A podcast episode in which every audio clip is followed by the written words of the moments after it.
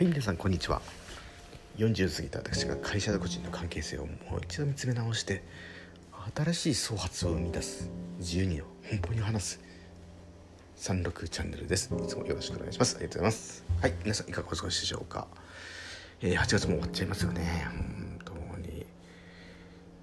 まあ去年の8月もそうでしたが、今年の8月も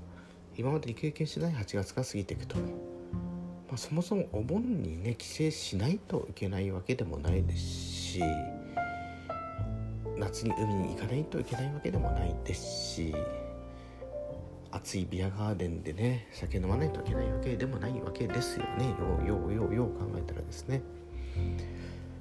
とはいえこう会社にもたまに行くぐらいですしね。昨日会社に久しぶりに行ったんですけれども、やっぱりもう幼くさんとかみんな声かけてくれるわけですよね。特に僕あんまりね会社に行かない、もちろんねゆりこさんの言う通りね7割在宅でやってるわけですよ。頑張っ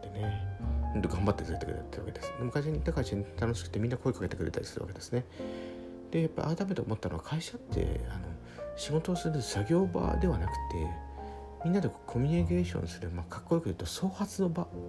なんだなってことを改めて痛感したわけですよね。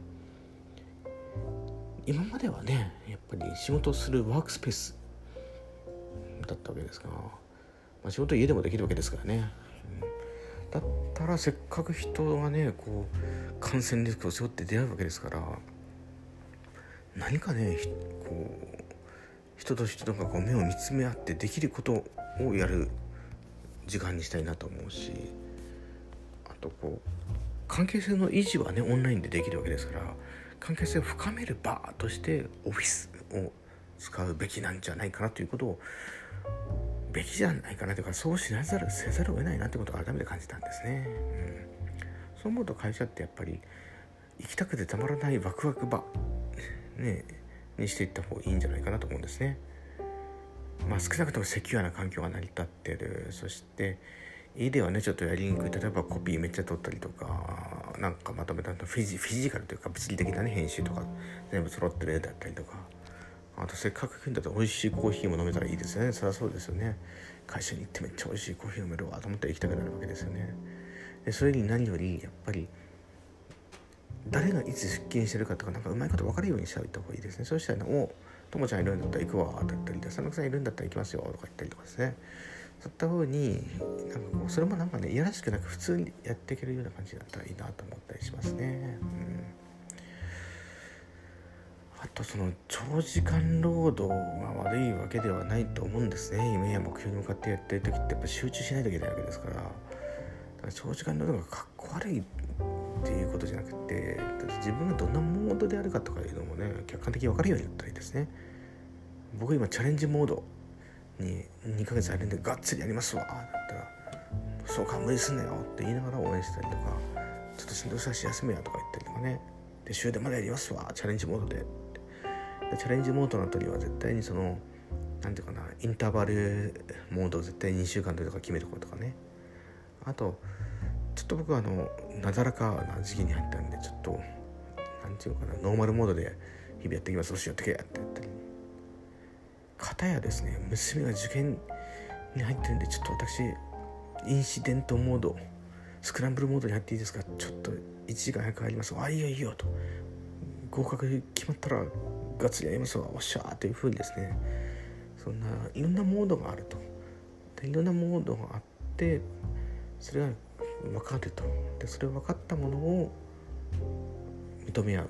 まさに今語ったのってダイバーシティ&インクルージョンの話ですね。ダイバーシティ多様性&インクルージョン融合、そうダイバーシティって何も外国人を増やしたりとかするだけのことではないんですよね。多様な働き方、多様なワイクスだライフスタイルにおいて適応していくというのがダイバーシティ&インクルージョンなんじゃないかなと思ったりするわけですよね。となるとですね、就業規則は1個では足りへんわけですよね。何種類もある就業規則があったりとか、あとその個別化ですよね。新たにやっぱり個別化の人事施策が必要になってくるわけですね。多様性というけどね、いやまあサイボーズ有名な会社で100人でも100人100通りのやっぱり人生とかあっていいっていうふうに青野社長は言ってましたけど、あれは素晴らしい考えてあるんですけども、それに人事が対応して大変です。じゃあどうするか、そこでいわゆる労務管理とかですね、そっちの方の仕事をね、こう ITDX AI に任せていくと。で人事部は考えたりとか戦略したりとかするいわゆる戦略人事に時間をシフトしていくしかないということなんでしょうね。でその人事戦略というのが経営戦略とこうクロスする、まさにこう CHRO の世界なんですね。 Chief Human Relationship Officer というふうな役割が重要になってくるというふうに感じる時代です。もちろん大手会社はね、そういったことはもうやってるわけですけれども、なんとなくことによって学校という組織もいるし、家庭という組織もいるし、100人でも100人それなりの人生度があるってことは、幸せも100通りあるっていうことなんでしょうね、だからね、流行に追うのは全然いいんですけれども、自分がやっぱ解であるっていうことを探求していくことが必要だと思いました。その一つの例として、やっぱり最近オフィスに行くときは私ユニクロの白 T で行くわけですね。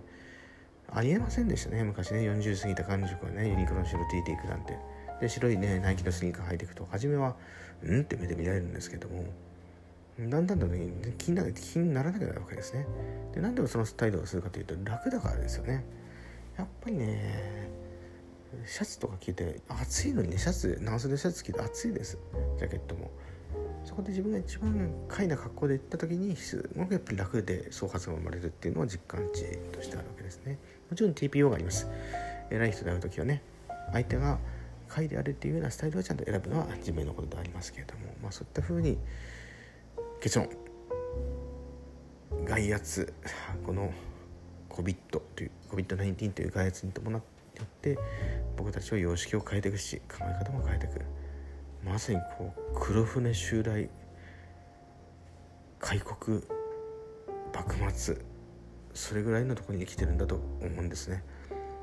あとはその変化を劇的に捉えていくのか、また前に戻るよというふうに楽観視するのか、それによって人の幸せも変わってくる気がします。はい、もっとことをつらつら述べさせていただきました。ありがとうございました。